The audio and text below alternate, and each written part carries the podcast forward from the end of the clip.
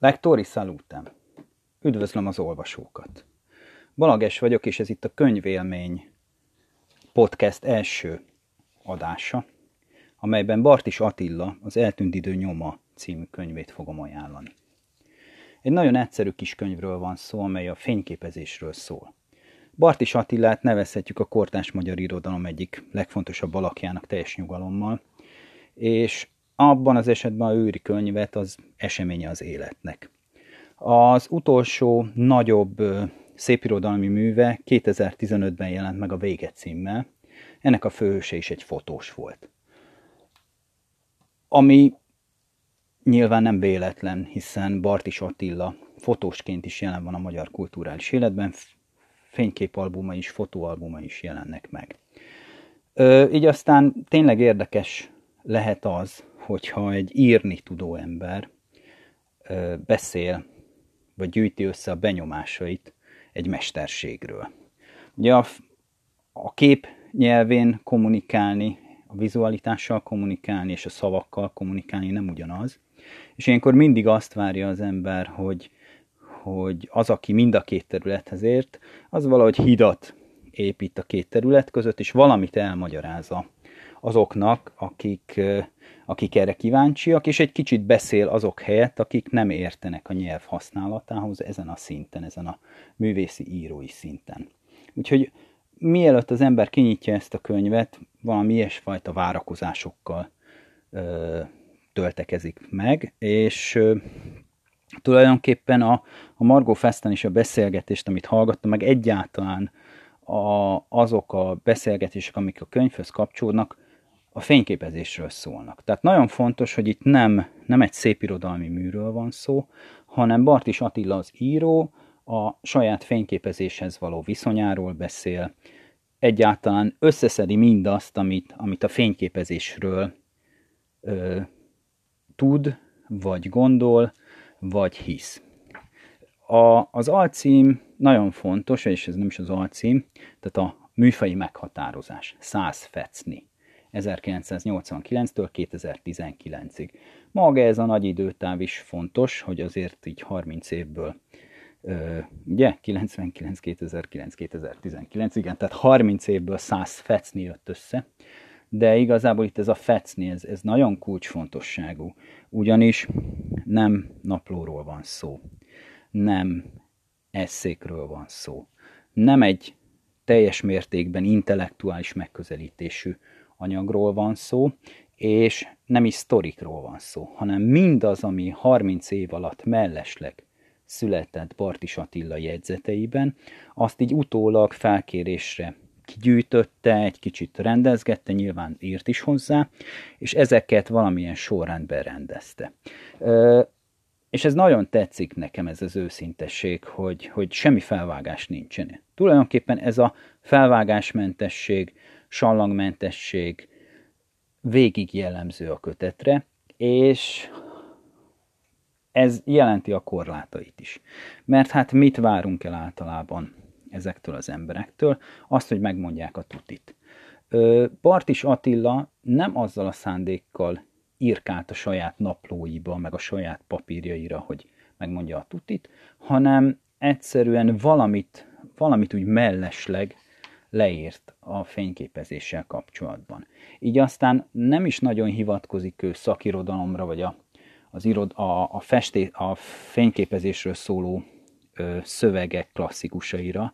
Egyedül Zontággal vitatkozik, ö, vagy Susan Zontaggal, ö, és vele is éppen azért, mert hogy olyan nagyon fellengzősen, nagyon ex katedra tesz kijelentéseket, amelyeknek van alapjuk, van igazság elem bennük, de úgy ezek a túlzott határozott vitán felülálló, legfeljebb vitára kihívható megállapítások Bartis Attilának túl sokak.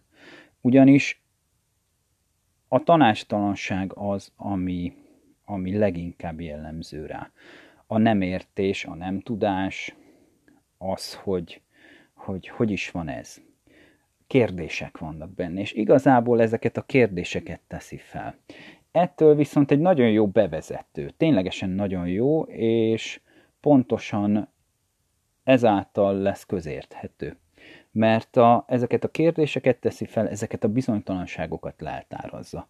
Nekem is vannak fotós ismerőseim, olyanok ugye, akik nem feltétlenül profi fotósok, de a fotózást mégiscsak valamiféle szándékos tevékenységként, tehát nem csak eszközként tűzik, hanem komponálnak, gondolkodnak, valamiféle kép ö, helyzeteket kitalálnak, és azokat megpróbálják előállítani, és akkor ugye megörökíteni, vagy pedig csak lesik azt a pillanatot, ami, ami számukra fontos lehet. Tehát, hogy a fotózással ténylegesen önmagáért foglalkoznak. És tudom, hogy ezek a gondolatok bennük is így vagy úgy megfogalmazódtak, tehát Bartis Attila tényleg ebben a pár oldalban a fotósokat foglalkoztató, vagy a fotózásról elemi szinten gondolkodók minden, minden, minden egyes ötletét, felvetését ö, közre, ö, köz, közzé teszi, megírja. Ö, ezért aztán, amikor olvassa az ember, akkor, akkor nem ütközik nehézségekbe. És ez ténylegesen nem csak az írói tudásból következik, hanem csak abból, hogy itt probléma felvetések vannak, hogy mi is van ugye a mesztelenség ábrázolással, a kiszolgáltatottságnak az ábrázolásával, hogyan változott ez a dolog a, a fényképezéshez való viszonya a, az analóg és a digitális kultúrában. Tehát ezek teljes mértékben hétköznapi kérdések. Ugyanakkor nekem mégiscsak az a benyomásom, és azt a tudásomat erősítette meg, hogy Bartis Attila nagyon jó író, és erre az eszmélkedő szerepre viszont nem igazán alkalmas. Ö, egészen fantasztikus részletek vannak benne, amikor elmesél valamit, amikor van mondani valója. Tehát amikor ez a határozatlanság eltűnik, mert van egy esemény, vagy van egy állítás, amit ő, vagy egy kép, egy szituáció, amit a szavakkal ő felvázol. Tehát nagyon plastikusan tudja felvázolni azt, hogy ül egy ilyen, nem tudom, hipermarket előtt, vagy annak az előterében is kávézik, és várja a magyarországi hívásokat az idő eltolódás miatt éjszaka. Nagyon szuperül meséli el azt a sztorit, ahogy elővigyázatlanul mindenféle bot meg egyéb eszköz nélkül ücsörgött a jáván, és akkor felbukkant egy kígyó, és nem volt mit tenni. Nem, tehát innentől kezdve a kígyó múlott, hogy megmarja őt, és ő úgy döntött, hogy lefotózza. Tehát ezek, a, ezek az epizódikus részletek egészen klasszis módon vannak megírva, és komolyan, mikor végére értem a könyvnek, és eltelt pár nap, akkor pontosan ezek a szépírói részletek maradtak meg bennem. Az, ahogy nyilván mindenkinek az fog megmaradni, hogy az édesanyja őrzött magánál egy medált, egy kis gyermekkori képpel, és ahogy annak a fotónak a történetét, az információnak, a, a fotóval kapcsolatos információknak a megszerzését megörökíti, az mindenkinek a fejében benne marad, de biztos vagyok benne, hogy ez a kígyós elbeszélés is benne marad, de akár az is, ahogy ő ott motorozgat és beszél a kényszereiről. Tehát abban a pillanatban, amikor neki eseményszerű mondani valója van, rögtön elkezd élni a szöveg, fantasztikusan gördülékenyé válik. Az összes többi, amikor csak ilyen benyomásokat, gondolatokat, hiteket rögzít, és aztán azt el is bizonytalanítja, azok igazából csak felvetések. De mondom, ez, ez nagyon kellemes az olvasó számára, mert mi az, amit beindít, pontosan a dolgokhoz, a képekhez, a fotózáshoz való viszonyunknak a, az átgondolását hívja elő. Tehát mi is azon kezdünk gondolkodni, hogy az, amit ő felvet, az hogy is van. Hogy mi a mi viszonyunk az általunk készített képekhez, vagy egyáltalán a rólunk készített képekhez.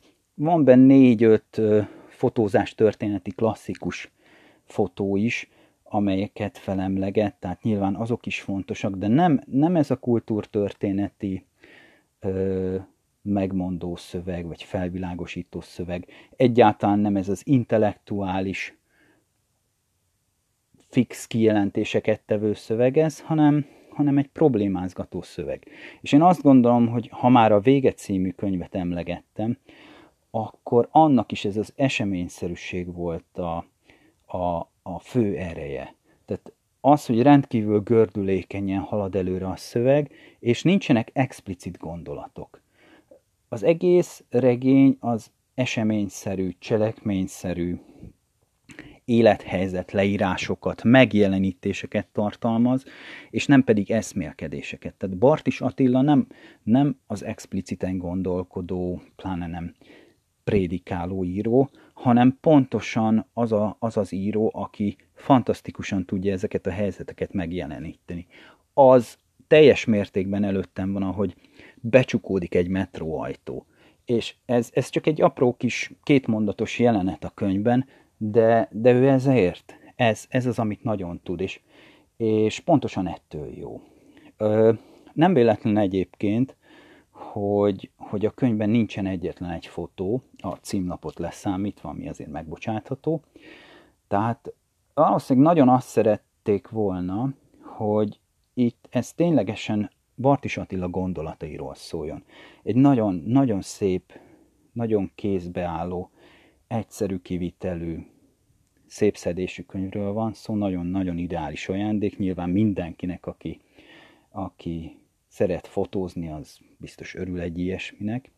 Úgyhogy, és egyáltalán nem kicsinyíti vagy emeli a szövegeket az, hogy ott van benne egy Bartis fotó, és akkor lehet róla elmélkedni. Jaj, nem is olyan érdekes ez a fotó, vagy hú, hát azért a fotók sokkal jobbak. Tehát innentől kezdve, hogy kihagyták a fényképeket, ténylegesen csak a szövegekre, tényleg csak Bartis Attilára kell figyelnünk, viszont ha nagyon Bartis Attilára figyelünk, akkor, akkor azonnal rájövünk arra, hogy, hogy nincs meg ez a magabiztosság, mint Zontágnál, nincs meg az a, Bart, a, az, a, az a Roland Barth féle rendkívül cizellált és rendkívül sokat forgatott. Nagy intellektuális biztonság, hanem, hanem egy átlagos, de rendkívüli intelligens embernek az intellektuális bizonytalanságai vannak meg, életmorzsák vannak, és minden tizedik oldalon, amikor a szépírót látjuk elkezdeni, hogy hogyan működik, akkor az olvasó hát megfeledkezik magáról, és, és ténylegesen ért, nagyra értékeli Bartis Attilát. Én úgy gondolom, hogy ez a könyv pontosan ahhoz csinál kedvet, nem a fotózáshoz, hanem ahhoz csinál kedvet, hogy Bartis Attilának a szépirodalmi munkáit, a fikciós írásait olvassuk, és, és ez fantasztikus. Nem tudom, nekem, én nem vagyok egy vizuális típus, tehát nekem a fénykép albumainak a nézegetéséhez önmagában nem csinált kedvet, viszont visszahozta azt, a, azt az érzést, hogy, hogy lehet, hogy a Vége című könyvet, akármennyire is vastagnak tűnik, milyen jó lenne elolvasni. De azt hiszem, hogy egy kicsit az év folyamán inkább messzebbre nyúlok vissza, és hát, hát a sétát vagy a nyugalmat olvasom el majd újra valószínűleg, és, és az is lehet, hogy valamelyik fotóalbumába is belenézek. Úgyhogy tényleg nagyon ajánlom mindenkinek, és nagyon-nagyon nagy szeretettel lehet ezt ajándékozgatni a fotós ismerősöknek. Nem, nem kihívás olvasni Bartist, nem kihívás ö, élvezni őt, és azt gondolom, hogy nem csak, hogy nem kihívás, hanem gyakorlatilag elkerülhetetlen élményt ad minden olvasónak. Úgyhogy, úgyhogy kívánom mindenkinek azt, hogy élvezze ennek a könyvnek a, az olvasását, és, és élvezze azt is, hogy senki nem rág a szájába semmit, és nem ad örök igazságokat a szájába, hanem csak felvet egy-két problémát, amit aztán ő maga szép nyugodtan egyedül végig gondolhat. A következő adásban, hogyha sikerül összehozni, akkor Cakó Zsófiáról fogok, Cakó Zsófia könyvéről fogok beszélni, ami egy nagy, nagyon, nagyon más jellegű könyv, pláne, hogy a Partis Attiláról ugye mondtam, hogy ő egy sztár, Cakó Zsófia pedig egy kezdőíró, úgyhogy teljesen, teljesen más, más jellegű dolgokról lesz szó. Jó olvasást!